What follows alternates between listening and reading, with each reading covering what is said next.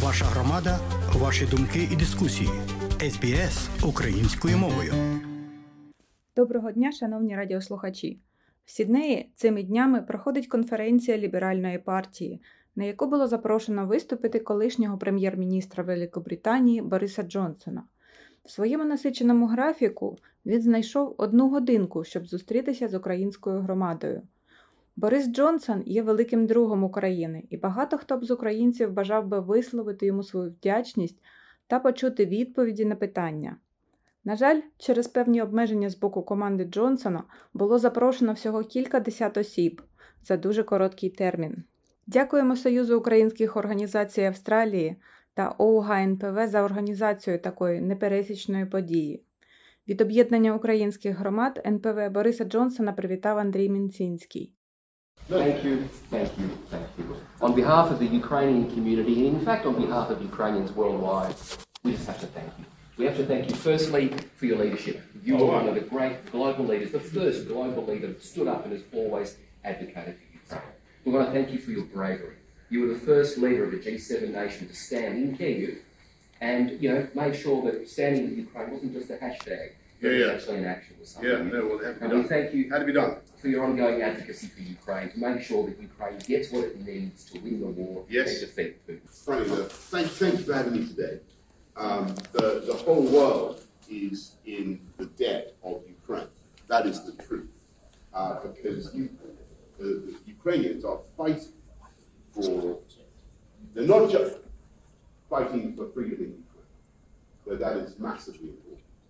You're also, Ukrainians fighting for freedom everywhere. And I, you know, I think what Putin did was absolutely unconscionable and evil, and I cannot believe that we can't get more middle ground countries around the world to see how clear it is the distinction between good and evil, and how heroic the Ukrainians are, are being. And all I really want is, is, is, is you were saying, well, what Ukraine needs is the, is the tools to finish the job. And what we need is to, is to get rid of this ludicrous and unjustified skepticism about the ability of Ukraine to do it. Because it's obvious to me that Putin totally miscalculated. He, he, he got it absolutely wrong in the first weeks, first week. He was driven out of, of Kiev and, and then out of uh, out of other areas in Ukraine, out of Kharkiv area, out of, Kherson, and this is now a war for independence. And it's only going to win one way. It's going to end with Ukrainian victory. Absolutely no doubt in my mind. And all it needs is for the big, powerful governments of the, of the West, particularly the United States of America, to stay strong and to stay solid in support of Ukraine. And everybody says, oh, well, what's going to happen with the US presidential election? And all I can say is, my, I would just say, I don't think that any president of the US can possibly allow Putin to win. Can, it's going to be okay. It's going to be long, it's going to be painful, but what the, the world needs, what the Western world needs, is strategic patience and con- continence.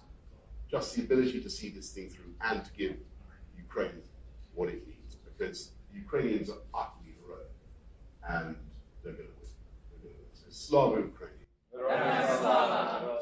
What's, what's happening is a, is a massive opportunity for all of us, including the UK, actually including Australia, to move away from dependence on hydrocarbons, to move away from dependence on Putin's uh, gas and, uh, and, oil.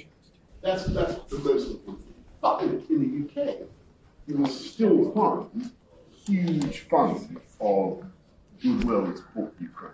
Basically, you know, in the village where I, I, I now live in Oxfordshire, you will find you know, Ukrainian flags, you'll find in, in, in, in, the shops, you'll see Ukrainian, Ukrainian signs, people wear Ukrainian badges. There's a lot of solidarity still with, Yeah. Ukraine. And we just got to keep. It's all about keeping awareness and keeping the, the, the consciousness. But the United States, I cannot overstate the importance of the United States of America. The United States of America is has given already about seventy-five billion dollars in, in, in the whole package. Uh, you know, the, the military aid is, is, is much less than that, but it's a huge amount. And I would say that making sure that Donald Trump, that uh, Joe Biden, whoever is next president next year, it's just six minutes. Ukrainians will, will, I think, do the rest. I mean, I think the the tragedy is the, the suffering of people in Ukraine. That's what's so heartbreaking. This is one of the arguments you know, that must be made. The, the money that America is spending is good for is, is benefiting the American jobs, jobs, very benefiting the American economy. Secondly, it's a long-term saving. It's a massive long-term saving. But the, the real reason is it's the right thing to do. And there's a free country that's being attacked by a tyrant. Mm. For Ukrainian radio on SBS, it's Australian radio, but Yeah. it has a program on Ukrainian. Do you think that Australian politicians has enough understanding of Ukrainian situation? I think Australia has done a wonderful job so far of supporting Ukraine, and the figures I've seen say that they've given about 980 million Australian dollars. I, I think there's always more that all our countries could do, including my own in the UK. We, we've got a package of 2.6 billion pounds sterling that needs to go across now. It's been drawn up by the MOD. It needs to be it needs to be approved by the by the government. We need to be spending that money on uh, on helping Ukraine. Uh, no doubt, you know, uh, there's more that Australia could do with the, the Bushmasters and, uh, and other equipment, um, and I would encourage them strongly to do that. I think what Australian politicians do get is that there are all sorts of reasons for, from Australia's point of view, for wanting to help Ukraine. First of all, there's the the strategic issue. If, you, if Putin succeeds in Ukraine, it's a disaster for the world because it's a signal to uh, aggression, uh, autocrats everywhere that aggression pays. And so the, the read across with Taiwan and with China is clear. Everybody can see that it's being, what's happening in Ukraine is obviously being watched very closely in, in, in Beijing. So we've got to protect Ukraine, we've got to have a Ukrainian victory and, and, and repel Putin, just, just for that reason. But I think Australians also, Australian politicians also get the point of principle.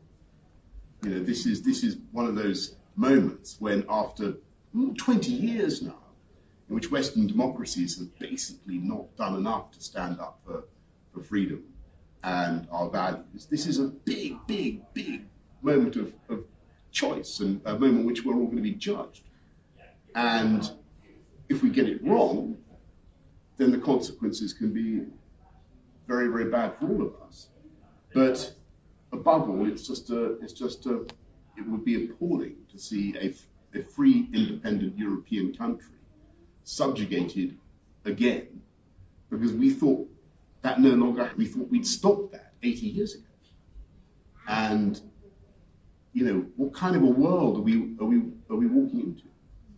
So, uh, but I think Australians do get that. Thank you, Mr. Johnson, and thank you for supporting Ukraine. We really No, not at all. appreciate no, it. I mean, I, I, I was very lucky because when I was I became foreign secretary in 2016, and um, they really didn't know what to do with me when I became foreign secretary. And so they said this. So the, the the prime minister was a wonderful woman called Theresa May, and she, you know, basically we disagreed about a lot of things, and so I, I was always being very difficult in meetings. And so they were very happy for me to go around the world. And I, so I went to Ukraine several times.